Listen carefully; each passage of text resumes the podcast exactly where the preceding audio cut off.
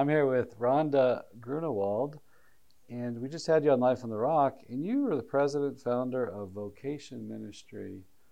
Uh, tell us a little bit about that. So, Vocation Ministry was born out of the need in the church that there wasn't anything out there to tell priests, parishioners, educators how to promote vocations in their environment, wherever they are, whether it's a parish or a classroom or um, a school setting. And so that's how it came to be is that once when I was asked to do to resurrect a parish vocation committee at my own parish, mm-hmm. first of all, A, I'm a convert. I didn't know what that meant. Mm-hmm. Um, B, I went home and asked Google what that was, and Google didn't have anything for me. Mm. So since that was all. I didn't know anything. And I just you know why, why did the priest ask you?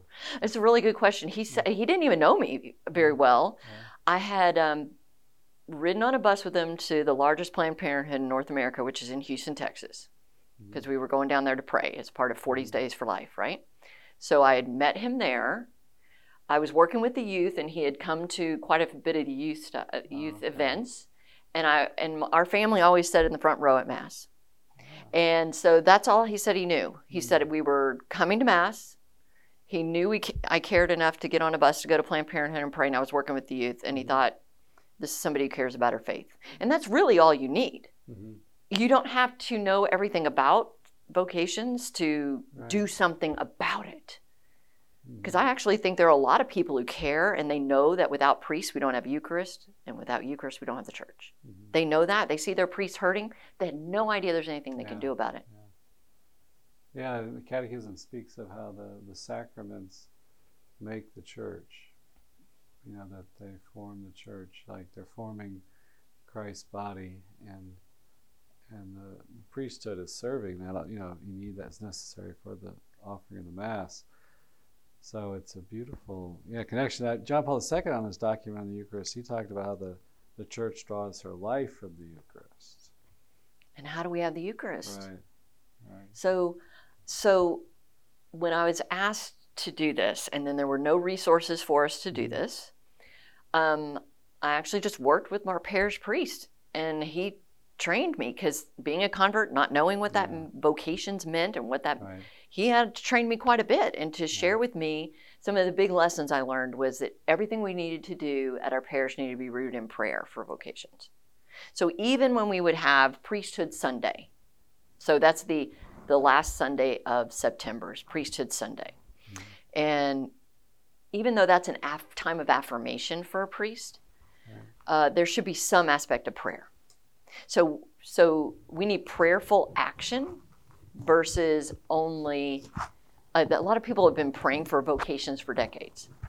We need to do pray. We need to pray, and we need to have action along with that prayer. Right. So that's how I, I feel like, like for, for example, one of the first things we did as a vocation, uh, vocation ministry, lowercase vocation ministry at our parish, was to consecrate our ministry to Jesus through our Blessed Mother. And Father Victor wrote a consecration prayer for us. Mm.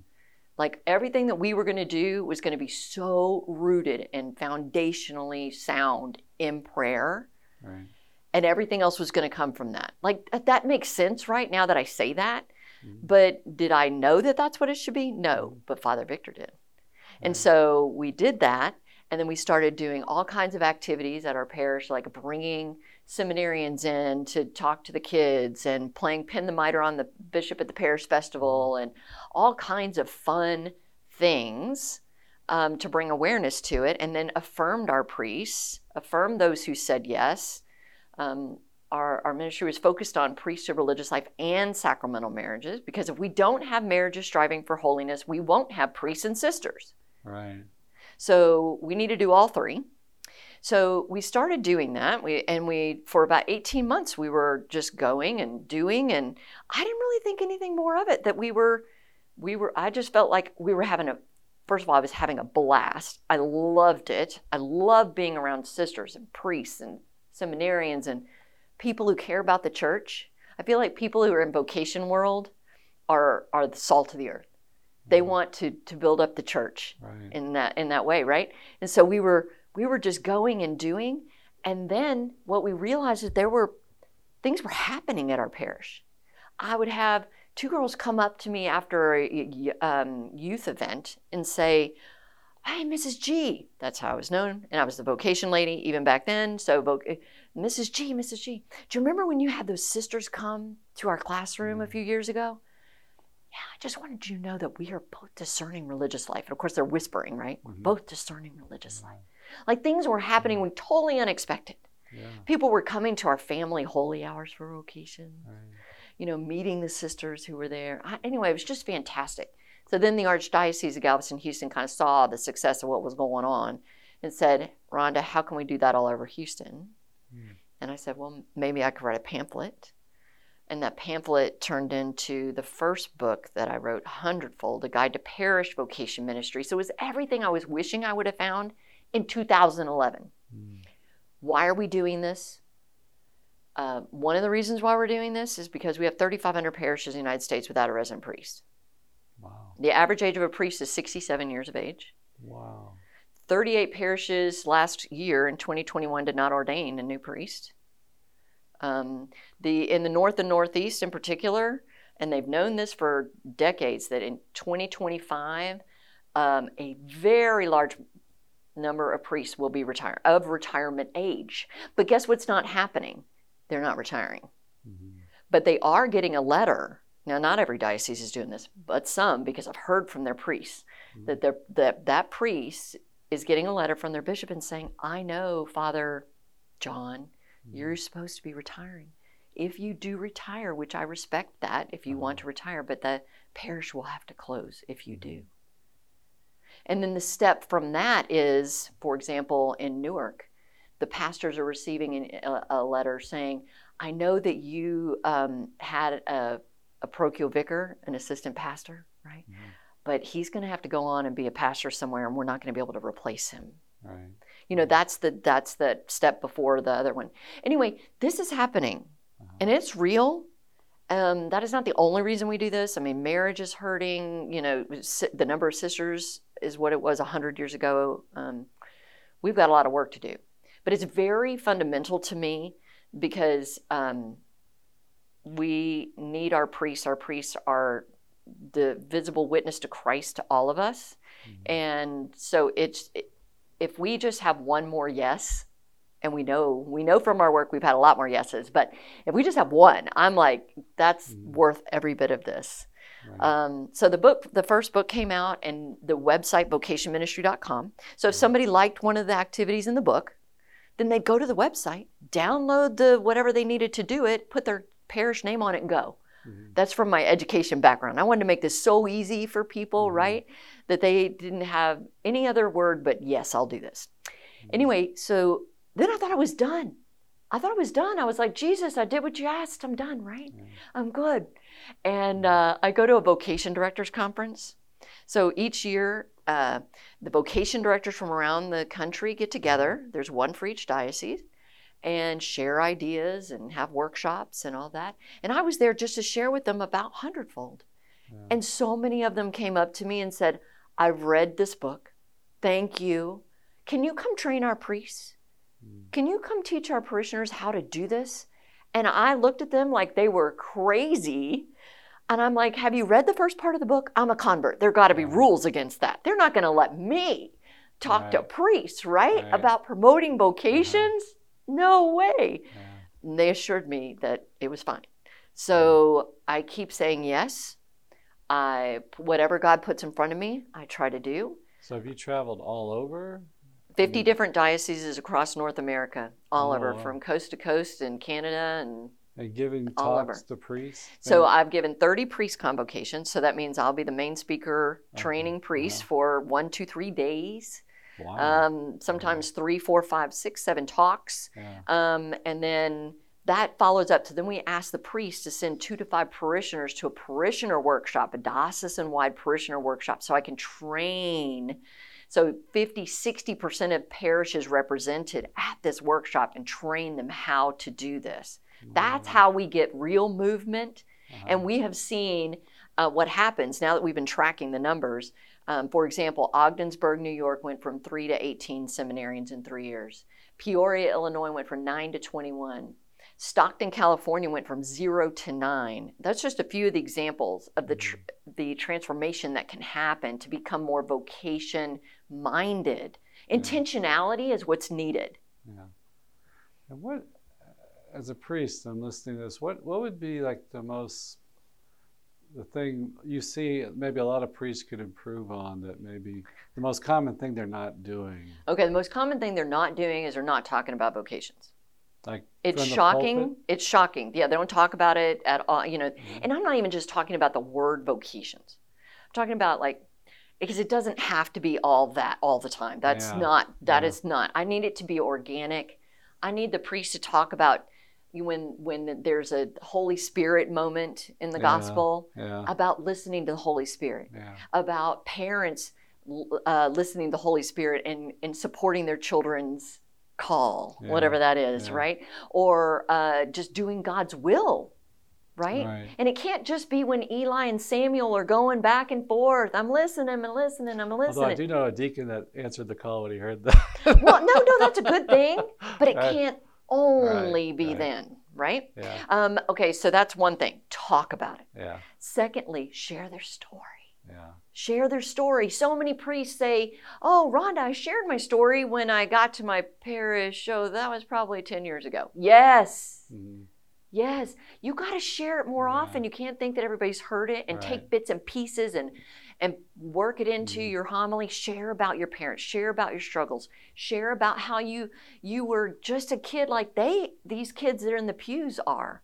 Right? You love soccer. You were in the Mhm. band. You had a girlfriend. Share your normal life and what it was like to discern.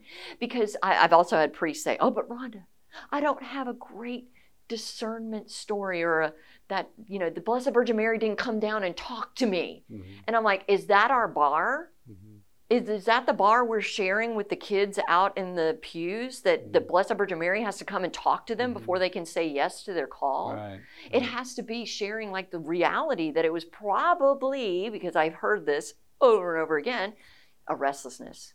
It was uh, it was found in prayer that you heard a whisper, right right? It was a gentle nudging, or it came from a priest saying, "Have you ever thought about this?" yeah You know, it was it wasn't this big, massive story. Okay, so they you- needed to you tell point it out too like a large percentage is through adoration exactly. That's part of the, the call story, oftentimes. What percentage? It, it's between 80 to 90 percent of newly ordained say they either heard the call in adoration or it was nurtured in adoration, Yeah. which is why adoration is so key in a parish or school to have some time of adoration. Can I tell you a couple elements of my story? Please, would love it. I was uh, born and raised Catholic, and uh, I, I I stayed with Sunday Mass. You know, I was in CCD, and through college, I remember missing a few masses, but for the most part, you know, going to mass. And um, and I had this conversion experience at the end of college, and uh, so then I'm working, and I'm going to daily mass, and I'm going to adoration, and I I had no attraction to the priesthood. Never ever wanted to be a priest. Never drew me or anything, and uh, and I don't remember the order of this exactly. But I was in adoration because adoration. I was started. I heard Fulton Sheen talk about the Holy Hour. Started making the Holy Hour, and I remember praying in there. And and actually, now that I'm even telling this is, I think this is good. Why to tell the story too? Because different things strike me when I tell the story. And like I'm just remembering now too. I had a friend of mine, a high school buddy, and we were both working up in Huntsville, Alabama, and we would have lunch and stuff together.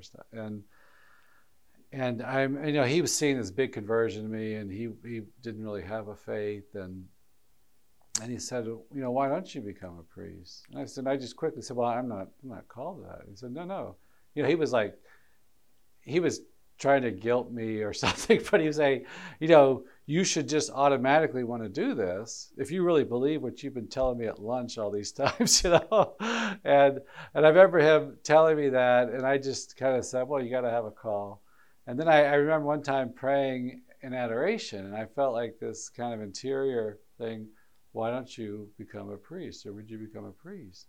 And I remember just saying no, you know, and uh, and then at some point in there, my pastor, you know, at the time we had like this 6:15 a.m. mass, and I would bounce around to other masses in town, but it was. Um, and he asked me. I remember it was an empty church in the corner, and he was this soft-spoken, mild-mannered Irish priest, and he said, uh, "Did you ever think about becoming a priest?" And I said, "Not a chance." I remember I said it kind of strongly, "Not a chance."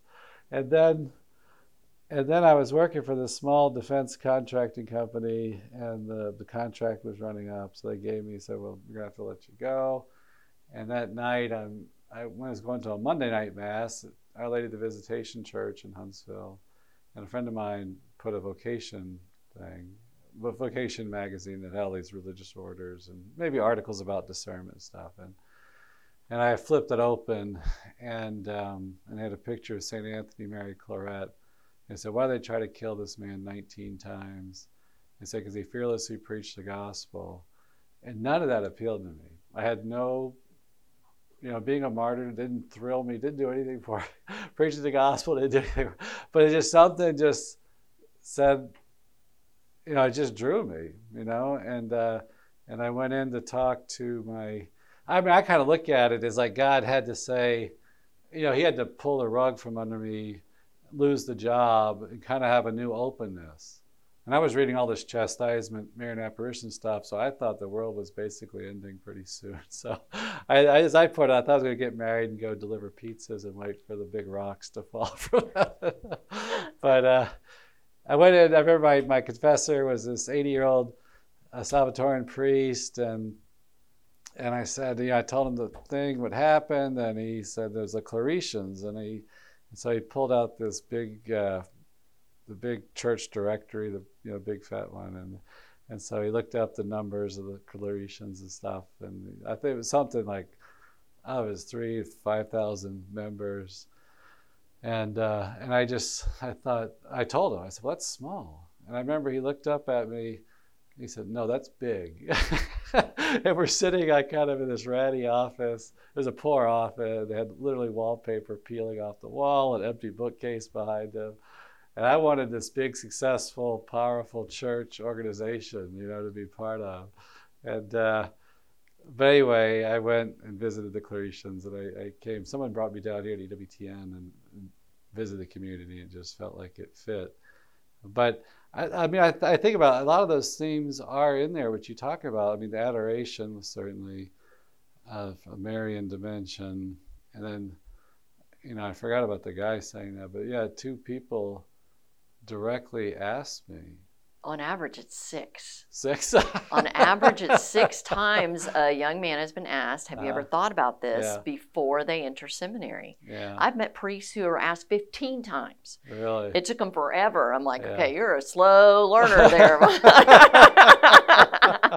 but, but so that's not surprising that you went through that very similar story, right? Yeah. Of the no Right. So, so one of the aspects of what I say is that I train parishioners how to ask.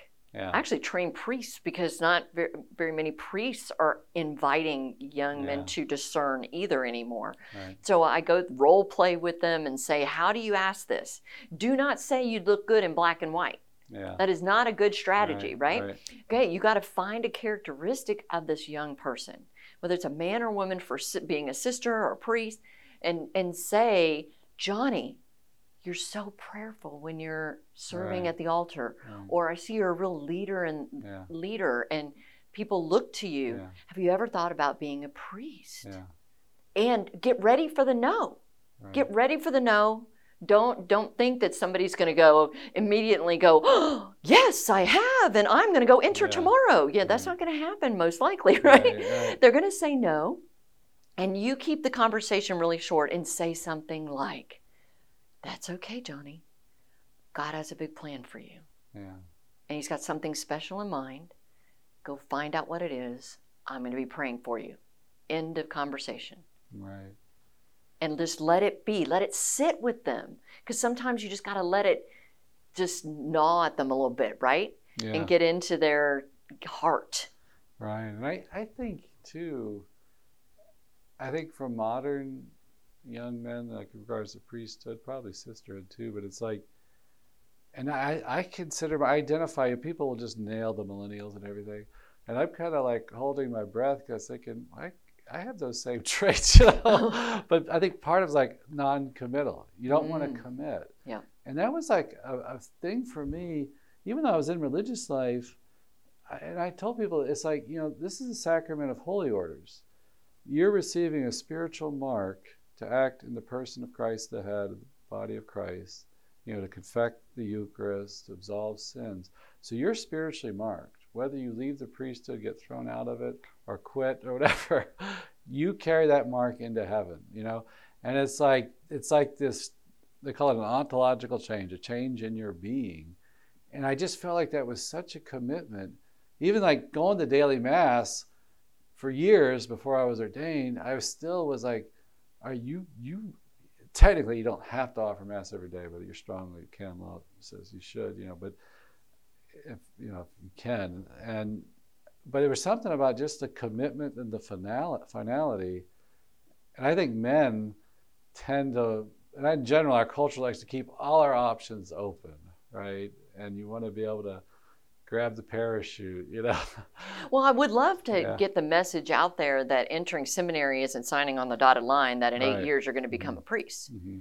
Or same with the convent, because we need men and women yeah. to intentionally discern. Right. And how you do that best is in yeah. a place and in, with a schedule that allows that. Right. And so I, it would be really wrong of us to expect that every man that that 100% of the men who enter become priests right. because if they're discerning well, yeah. then you're going to have some that say I can't right. by the end of it. And, you know, a huge factor for me too was like, you know, even you know, join the community and then you go to seminary and and I can remember I remember being at Steubenville doing some pre-theology, some philosophy work, and going to a local parish, and and again seeing that kind of thing where it's like, this institution doesn't look like it's doing well right now. if yeah. you look at, if you go to Silicon Valley, which I did a couple of years ago, and went like to the Google campus and everything. I mean, they have like space age designed buildings there with like this these tarpaulin roof you know design of it.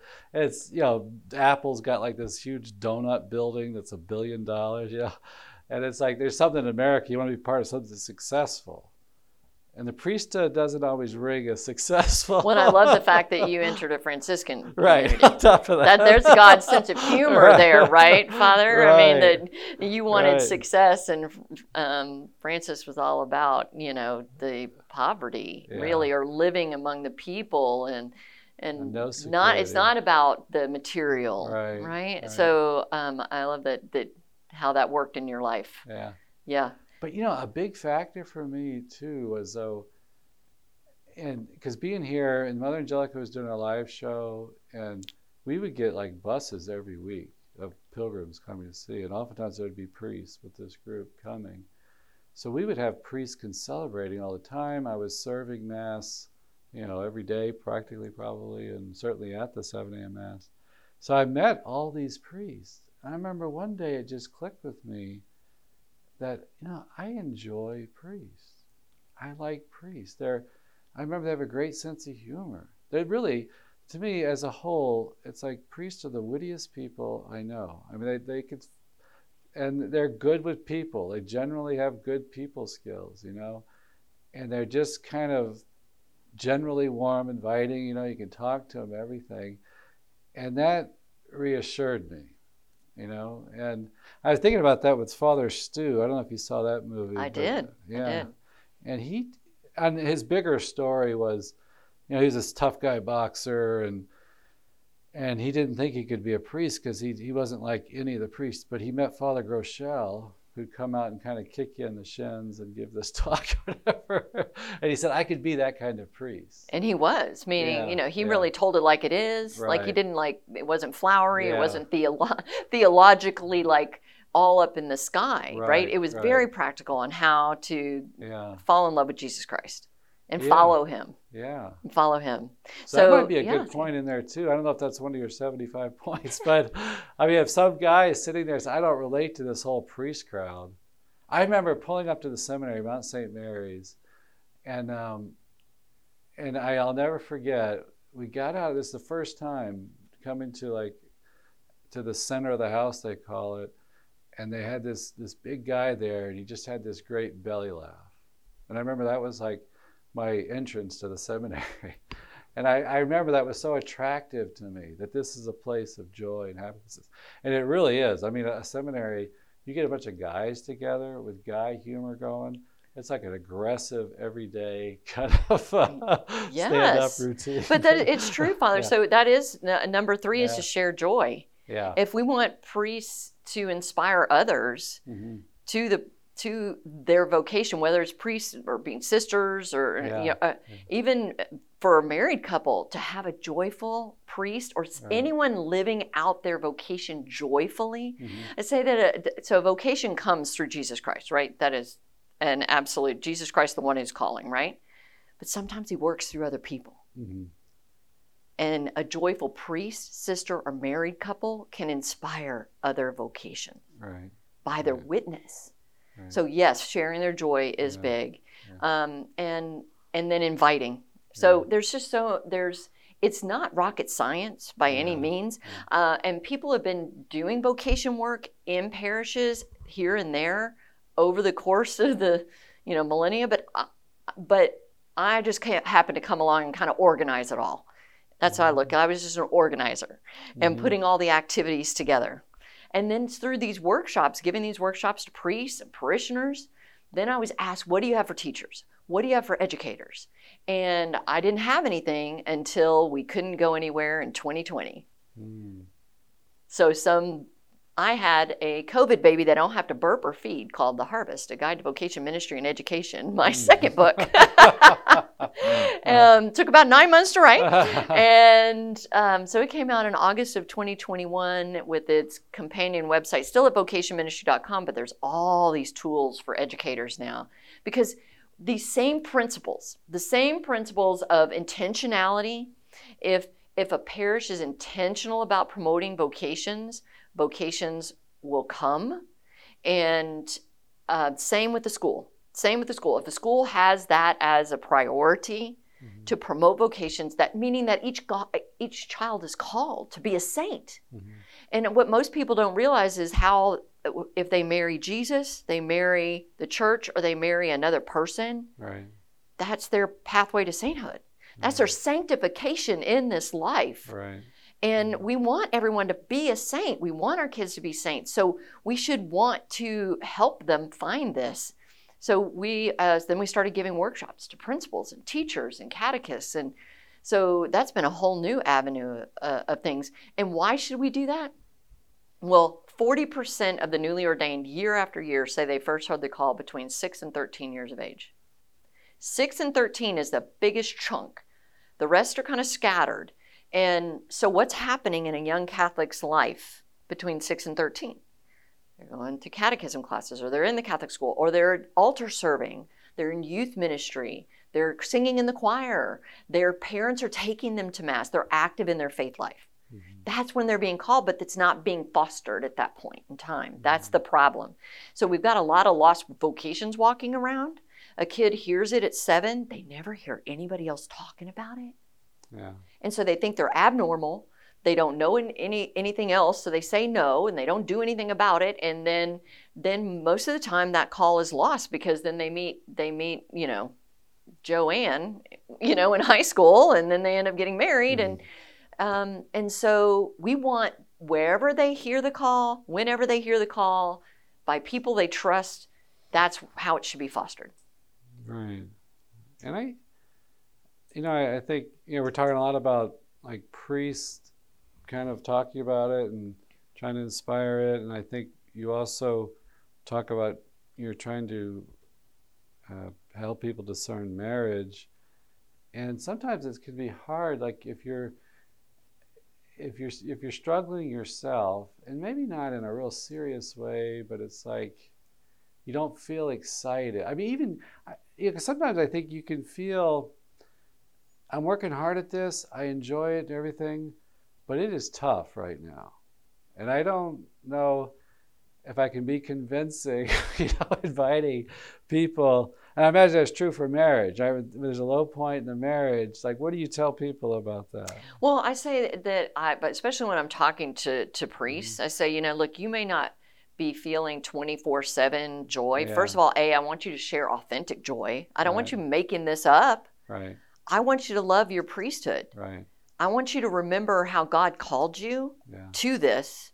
Uh-huh. And I want you to be the best priest that Jesus Christ is calling you to be, you know, and share that mm-hmm. with people because they're going to be, uh, you're being authentic will uh-huh. make more of a difference than any fake yeah. sense of joy you can give. So giving reality is fine. Yeah. But I also say if you're not feeling joyful uh-huh. and feeling that authentic joy, yeah. because that happens, um, then find the priest next door to come in and talk to your youth. Mm-hmm. Ask, don't don't be afraid to find those who are really feeling it at that time to come in and inspire your people right. because right. not only do youth need inspiration adults need to see happy vocations. They need to see priests, sisters, married couples who love their vocation. They need to be inspired by that too, so that they can say, I would love for my son to say yes. Mm-hmm. Uh, if you have a priest who's really unhappy, A, okay, look, if you have a priest who's seemingly unhappy in mm-hmm. their vocation, they need your prayers mm-hmm. and they need affirmation. Mm-hmm. They need both of those things. So do that. Yeah. Um, and just know that there's a season for all of that. And just recognizing that married couples aren't 24 7 joyful either right, about that. Right, right. But there are others. We should we shouldn't hesitate to say, to, okay, this is what's happened. Sex scandal, let's put that out there. Sex scandal put a lot of priests in a corner. They retreated into a place of, I can't talk about that. I can't even talk to a young man now. I mean, I've got to be surrounded by 10 different people. Mm-hmm. And then how do you ask when you're surrounded by all these people? Have you ever thought about being the, being a priest? So it is it's real yeah. and that has happened, but li- listen, God is still calling. It that is we know that. We know he's still calling. And you know what the devil wants more than anything? For us not to ask. He wants us to retreat and he wants us in a corner and he doesn't want us talking about it. Right. Because he doesn't want any holy priests, he doesn't want holy sisters, he don't want holy marriages. Right. So if he can get one priest to be quiet, yeah. he's winning. And. I just I, I want to challenge our priests to come out of of that place of retreat and go forward with confidence that God is still calling and knowing that right. we need them to right. to talk about it and to right. inspire others. Right. And I yeah, I think sometimes there's a I think it was Pope Benedict that said this that the call is the cure. Like talking about Matthew, you know, he's sitting at the tax collector booth and he's come follow me. Yeah. So he is, you know, he's got probably piles of money around him. He's probably you know, doing things aren't so great. And yet he comes to follow him in all that weakness, all that habitual sin, all that stuff hanging on him. And and following Christ is the answer. You know, that that that is that's what's going to make us holy and that's what is going to purify us and detach us.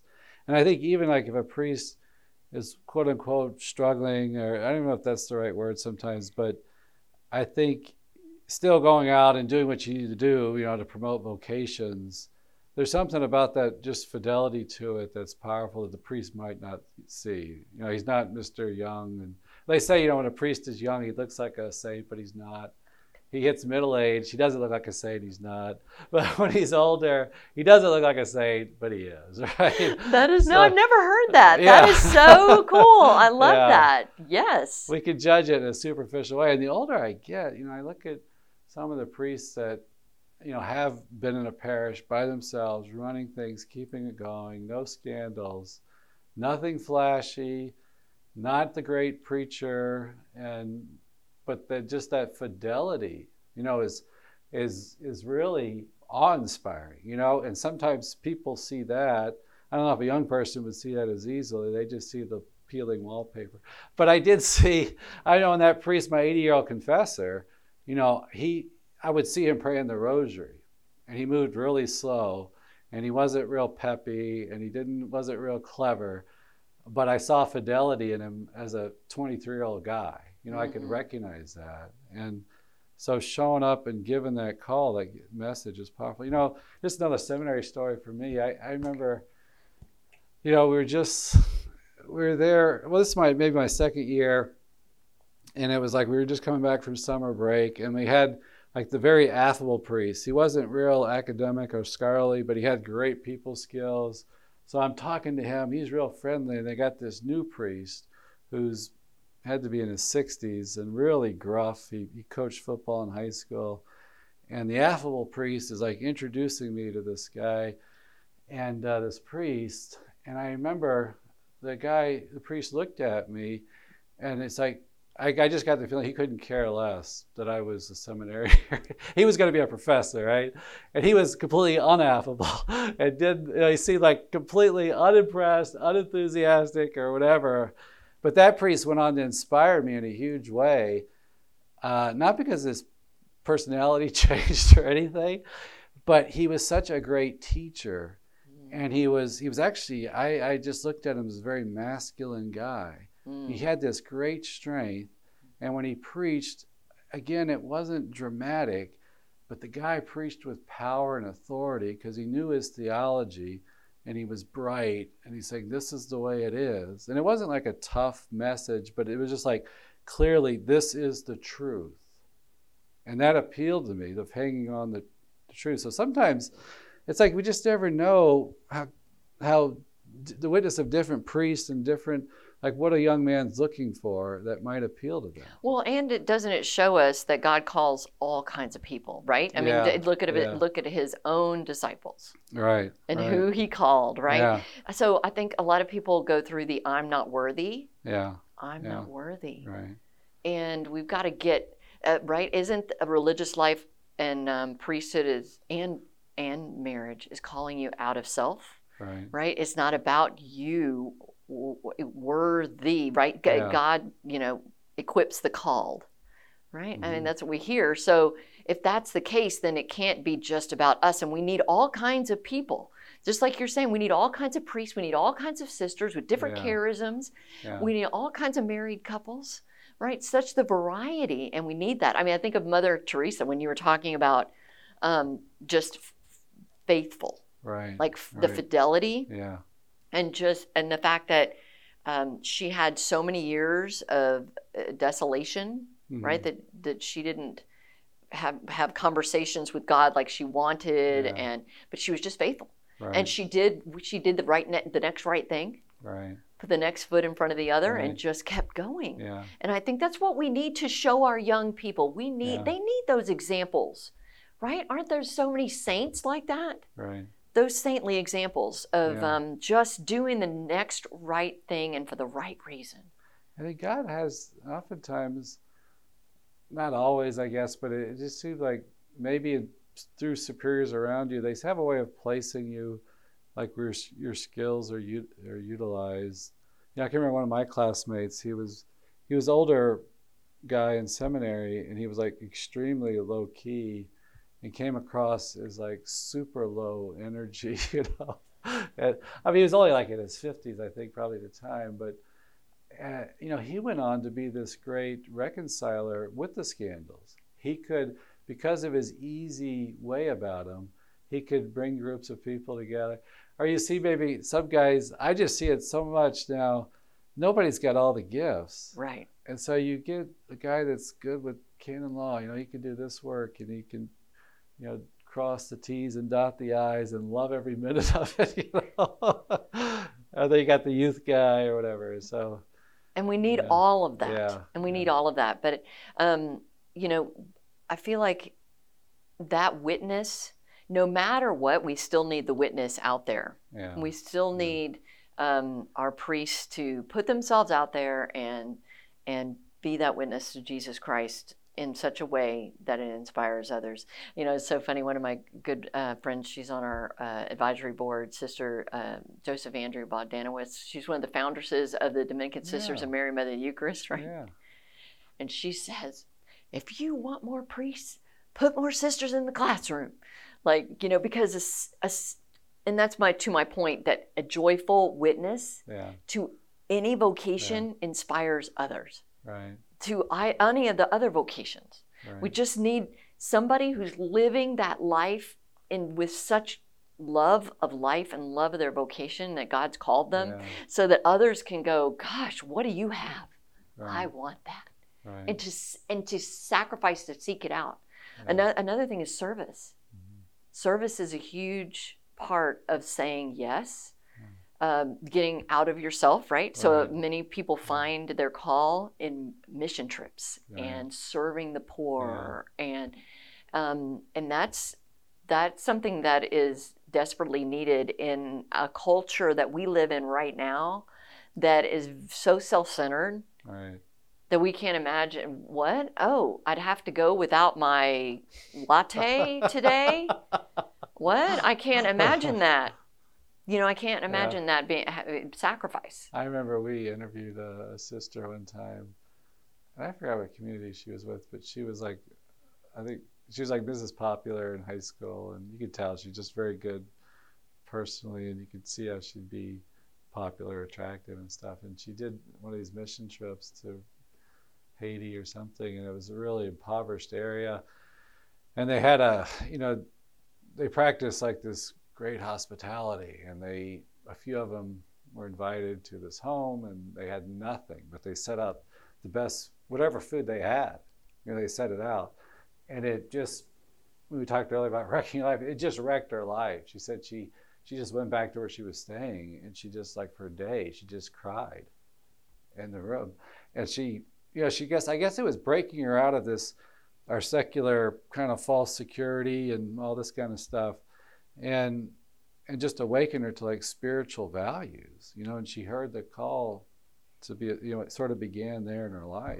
You know? Yeah. So that's a great. I never thought of that. Just practically doing service trips. But, and and so not only that but even just and, and we don't have to go on this grand mission trip like right, you know flights away right, we could we need youth groups schools to take up service in such a way that it becomes a part of our the children's lives. And of course we want to encourage parents to do that too. Yeah, yeah. but yeah that, that just to serve at the soup kitchen or wherever downtown and make it a regular part of life serving others.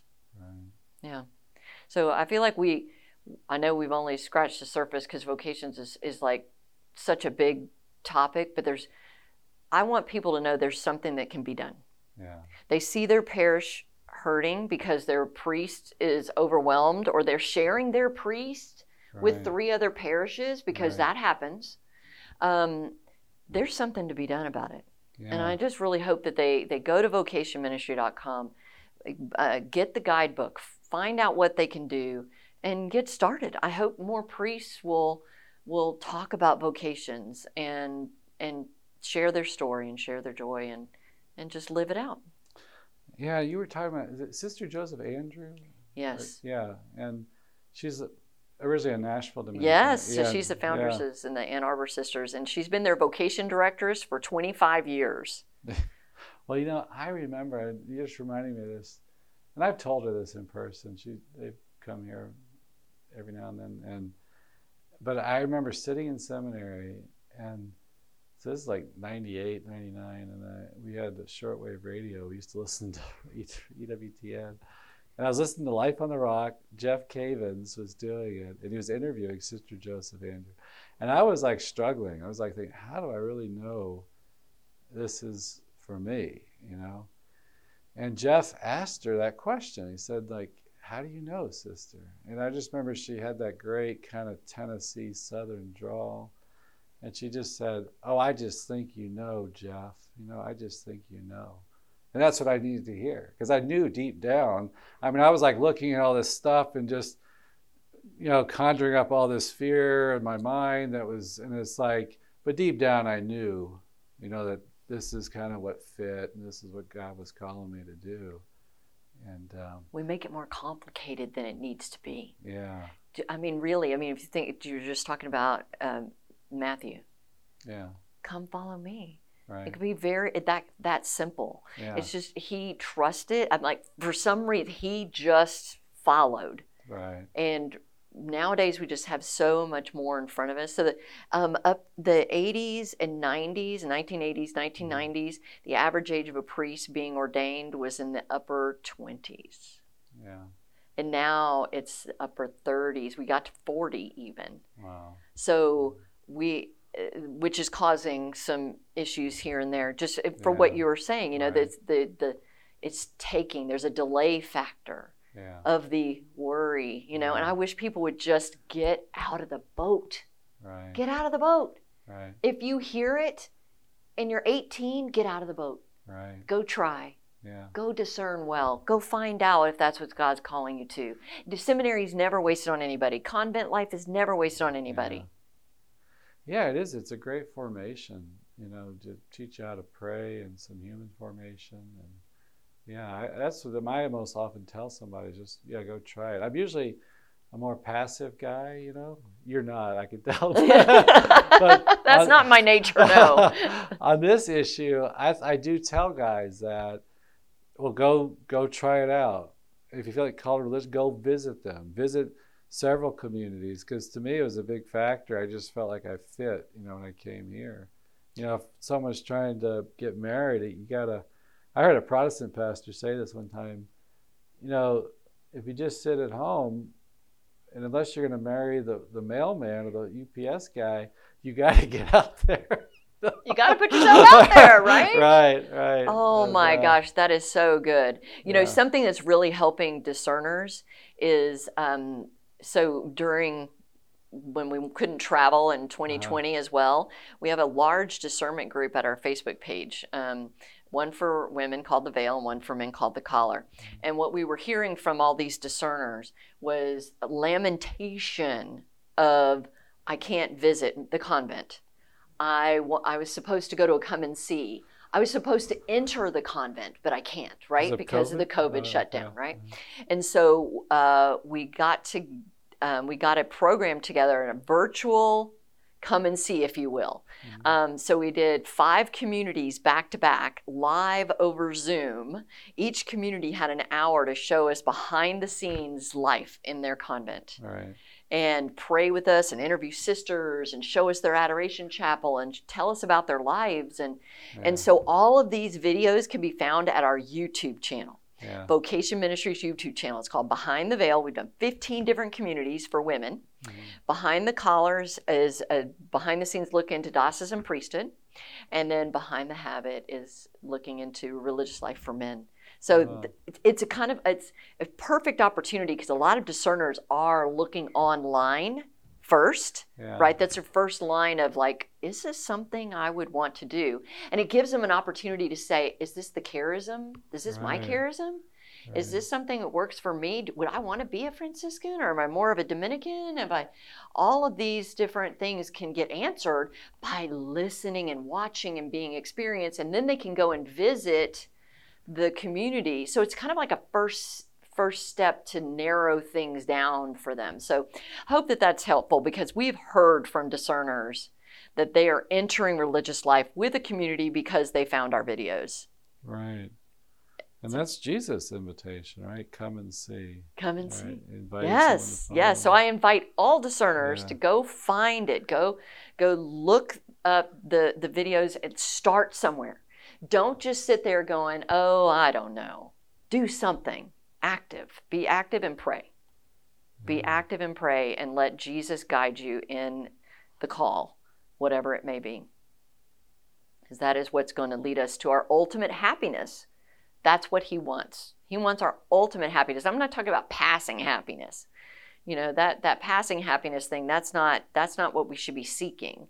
We should be seeking that ultimate happiness and joy that um, that He wants for us in our in our lives. And that doesn't mean that we're always joyful. That doesn't mean that we don't struggle. You know, the sacrifice is um, we have to journey with God through the sacrifice too. So don't think that just because you've said yes, I mean, look at your saintly examples here.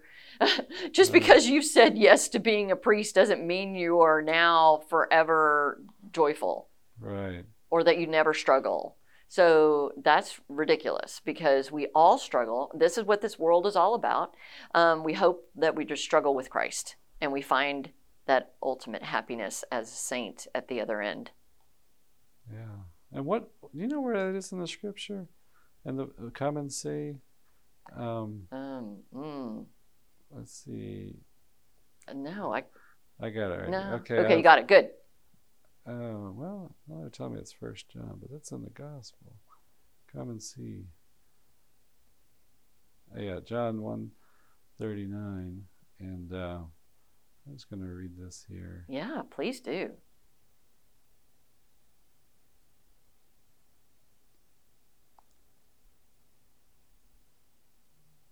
John.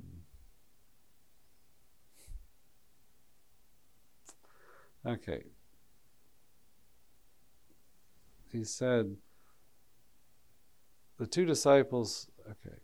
The next day again, John was standing with two of his disciples, John the Baptist, and he looked at Jesus as he walked and said, Behold, the Lamb of God. The two disciples heard him, said this, say this, and they followed Jesus. Jesus turned and saw them following and said to them, What do you seek? And they said to him, Rabbi, where are you staying? He said to them, Come and see. They came and saw where he was staying, and they stayed with him that day, for it was about the tenth hour come and see. You know, so there's this call to come and be with Jesus, spend time, and as you say, get out of the boat. And, uh, and it's a leap of faith. Yeah. It is a leap of faith, and I don't want to minimize it in any form or fashion. I don't because it's it is a big deal, no matter what. Um, but we do need to um, still take that leap of faith and say, "Yes, Lord, if this is what you're calling me to, I will keep putting that foot, one foot in front of the other, yeah. one foot in front of the other until you say this isn't it anymore. Right. Because isn't that Mother Angelica, right? right. Isn't that her? Like yeah. that is so her. Right. Like right. whatever you put in front of me, Lord, I will do to the best of my ability, and you will put a blockade in front of me if it should not be. Right. And so, if we have that trust in that divine providence that He is going to provide us with everything we need to say yes to whatever God's putting in front of us, then it it takes the onus off of right. us. Like all right. we have to do is say yes and yeah. just just go right. and do. Right. And that call is like repeated in it. You know, it's like he's always calling us to come deeper. You know, and uh, you know, I recently, like maybe it was a year ago or something, my I grew up on these 25 acres outside of Huntsville, and and my mom had developed it and stuff, and then um, and eventually she was selling it. She couldn't keep it up, and in this part in the woods where we lived in, um, I was just walk. I was just going up there and take one last look at it. It's, becoming a housing development but it's like I remember the area. We had this trailer, and I and they had like these big holes in the ground that were. I could tell they were like a nest. I'm talking like like a soccer ball could fit in there, and uh, and I thought I forgot what I thought, but I remember I, I, came back and I said, "What what would live in something like that?" And this guy just threw out there, "It's probably a fox or something," you know. And then also when I was walking, they had like this rattlesnake on the trail, and I was like, and he wasn't rattling. I was like ten feet away from him, and I saw him. I just thought, okay, I'm done here. but then, but it, later I thought, you know, the foxes have layers and you know, the Son of Man has nowhere to lay his head. Mm-hmm. You know, I, I, felt like God was telling me, don't look back. You know, you've you've left this. You're you're you're doing this. You're following me. You know, embrace that. You know, and it was a it hit me later the power of that.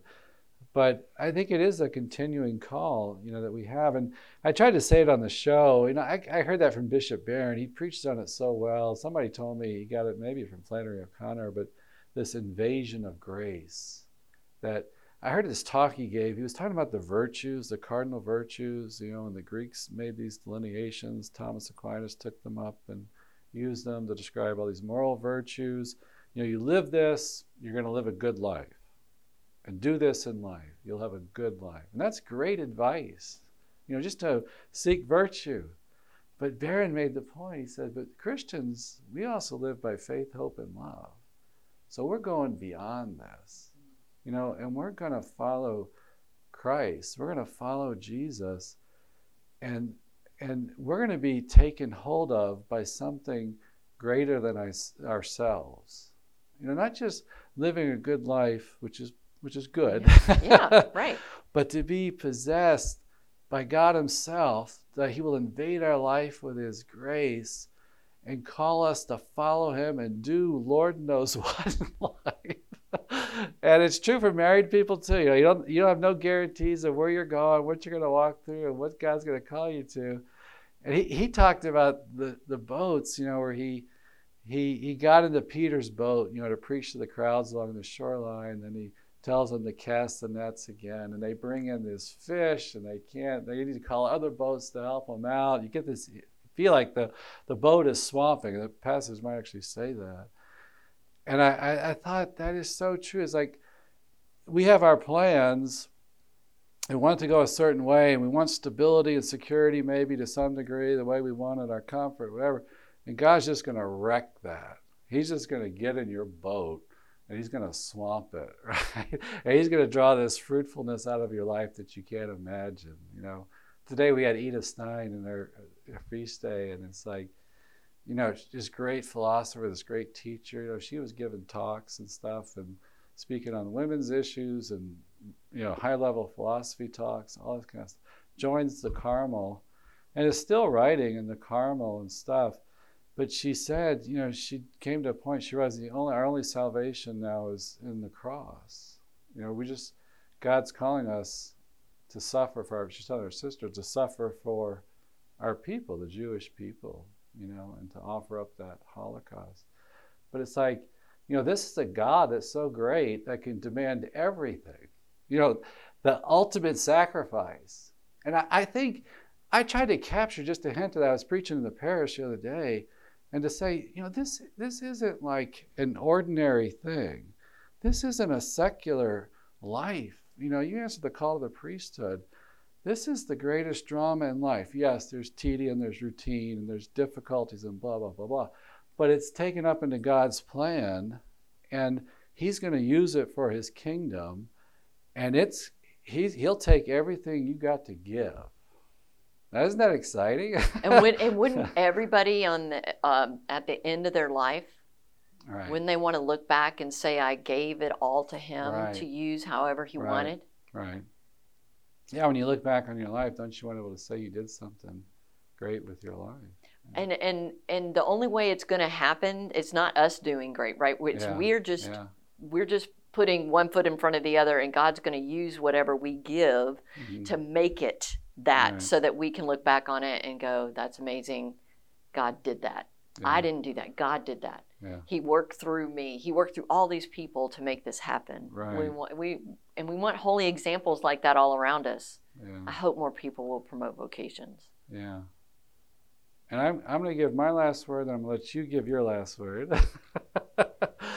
and so one point I wanted to make that was so important for me was and I've told this story many times. My my father, when I was in college, he got sick and died of cancer a year and a half in, and I into college for me. And I a couple years after that is when I had this, this conversion experience. It began there, but I always kind of knew it was my, or maybe later I learned the theology. But I knew the the theology of suffering and meriting that grace. That I just, I mean, I was put on a different path, you know, and different mindset and thinking and all that but you know, a few years later, I'm joining the Franciscans, and I'm in seminary, and I, I was struggling in seminary about discerning the priesthood.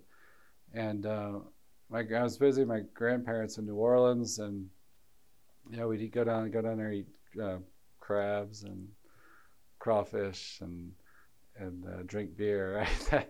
Moderately drink beer. But I'm sitting at the table, just my grandfather and I were at this moment kind of alone at his house, and uh, and he, I remember he had like a, beer, a Dixie beer in his hand, and we were, I don't know, we didn't have like deep conversations so much, you know. But he just, I remember he said, "How's it? So how's it going? How's it going?" You know, he just said that one phrase, and and I, I remember saying, "Oh, I don't know. I don't know how you know." And he kind of said, "Oh, don't start that static." He said, "It's a good life. You know, the priesthood's a good life." And he was, you know, he was raised deeply in the Catholic Church and stuff. And and I just needed to hear that. My own father wasn't there to say that. And as a young man, I needed to hear that from him that this, and even though intellectually you can know it, you can know the theology, of course, it's a good life. You know, it's a sacrament, it's a holy orders. And you can have a million reasons. But I think there's something, I think for a lot of guys, you need to hear it from a father figure, you know, that this is good. So I encourage, I just say that out loud because I, I think it's important for mentors or fathers or uncles or whatever, some kind of father figure in the young man's life to say, this is good. This isn't weak. You know, this isn't running away from things. Uh, this is good. And I think that should be a point in your book too. I don't know if it's well. I, I tell I tell priests all the time. Think of the priests who inspired you. Yeah, yeah. Be that priest for somebody else. Right. Because right. almost every priest say they were inspired yeah. sometime during their discernment by a priest. That's well said. Yeah, and so that, if yeah. they're going to if if we need a new generation mm. of holy priests, right. then please ask the priests to step out of their own boat and have all their reservations to inspire in a variety of different ways. Yeah. And that next generation. Because um, I think some of us lose con- confidence. And well, I'm not that good of an example. I've got so much weakness and stuff raging in my life.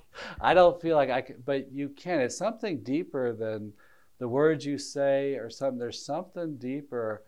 I think it's part of like the male, the masculine genius is to affirm other men or to color other men or something happens in a mysterious way that, I even think of family members I had, you know, I, I could see that they had some, their own stuff raging but it's like they were, I looked at them for masculine role models with all weakness and whatever.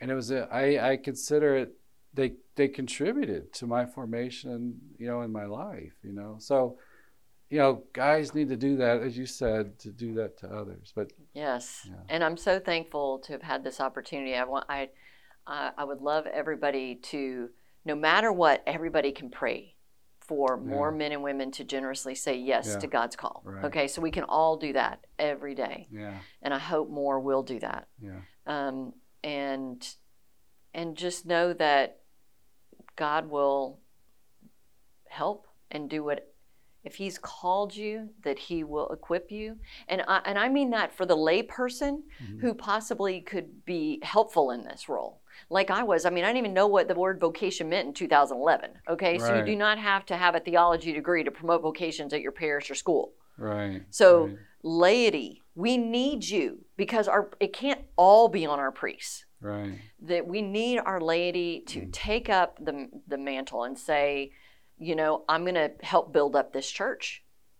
And so I, I, I mean, look, I'm not an example of, of, much for sure. You know, I never expected to be an expert on anything except raising my two children, and my two children would say otherwise. Mm-hmm. But mm-hmm. um, uh, I do believe that, you know, stepping stepping out and doing something, saying I will do it, mm-hmm. and and find out how to do it and just go forth because God needs all of us to play a role in this. Right. This isn't just for a priest or a vocation director to do. It can't be. Right. It can't. The, the job is way too big for that. So I need everybody to to take a role, whether it's praying for or doing something for vocations on a regular basis. I think that's so important because I remember John Paul II said that you know the whole church has a role to play, and you know what I, I like about your story is that you you. Uh, it's almost like you bring like a very practical approach. Let's do this, do this, do this, and it's like you're hitting upon real theology and everything, but it's it's seeming it kind of feels like it comes from like common sense experience. But I know you're well read. You've read a lot of stuff too. But, well, not not. I mean, it's definitely. I I say my books are not a work of theology. Uh-huh. they are practical. They come Right. from my education experience, you know, of being a teacher, and um, but I also love the church. I absolutely love the church. I want the church to be around for many, many generations, and I love our priests and sisters and married couples. So we we this is something that is essential. It's fundamental. It cannot be seen as extra. Yeah. It's got to be fundamental to what we're doing at our parishes and schools. right. If if right. we're if we're going to have priests, new priests, if we're going to have new sisters and new married couples married in the church, yeah. then we've got to get busy. Yeah. And we haven't quoted it, but I feel like we have to say this, right? Then he said to his disciples, The harvest is plentiful, but the laborers are few. Pray therefore the Lord of the harvest to send out laborers into his harvest. So prayer is like linked to this, It as has you've to been be. saying. It has to be. And I'll just give one final, final, final word. is I, I I hear this all the time. Literally every day that I see a visitor here, I'll hear it sometime during the day. He said basically some form of we're praying for you. You know, so there's that praying for the call, but there's also that praying to sustain the call. And after hearing it so much, I, I always say I went to this married conference one time. and I gave like a couple talks, and these these these line of women, you know, like a little bit older women, usually are watching EWTN and stuff, and they were they just wanted to talk to me. Every single one of them asked me to pray for someone, and and I talked to some guys. None of them asked me to pray for anyone. So I, I'm just saying this. My final word, I think, is you know, women, you clearly have a, a gift of prayer. God has called you that, I think, in a special way, that contemplative spousal image of the church. And and I think so much heavy lifting is done there in vocations and and sustaining priests. So I just want to encourage all the women out there that are praying and all I mean I've been helped so much by even my conversion experience at the parish. I mean I was in rosary groups. They were all older women. Those were my friends in my 23, 24 years old. and They're the ones that kind of cultivated my, you know, they were handing me books, read this, about the Baltimore Catechism and having rosary groups. They were the only ones praying. You know, they were the only ones praying in a group in the church. But I, I think that it's such an important role, and I think God places it on women's hearts. It just seems to come more naturally to them. And so I just want to encourage them out there. So, Amen. Well, thank you, Rhonda, for talking with us. It's Oh, been great. Thank you. You it's been a to go home and pleasure. call your family. it's been a real blessing.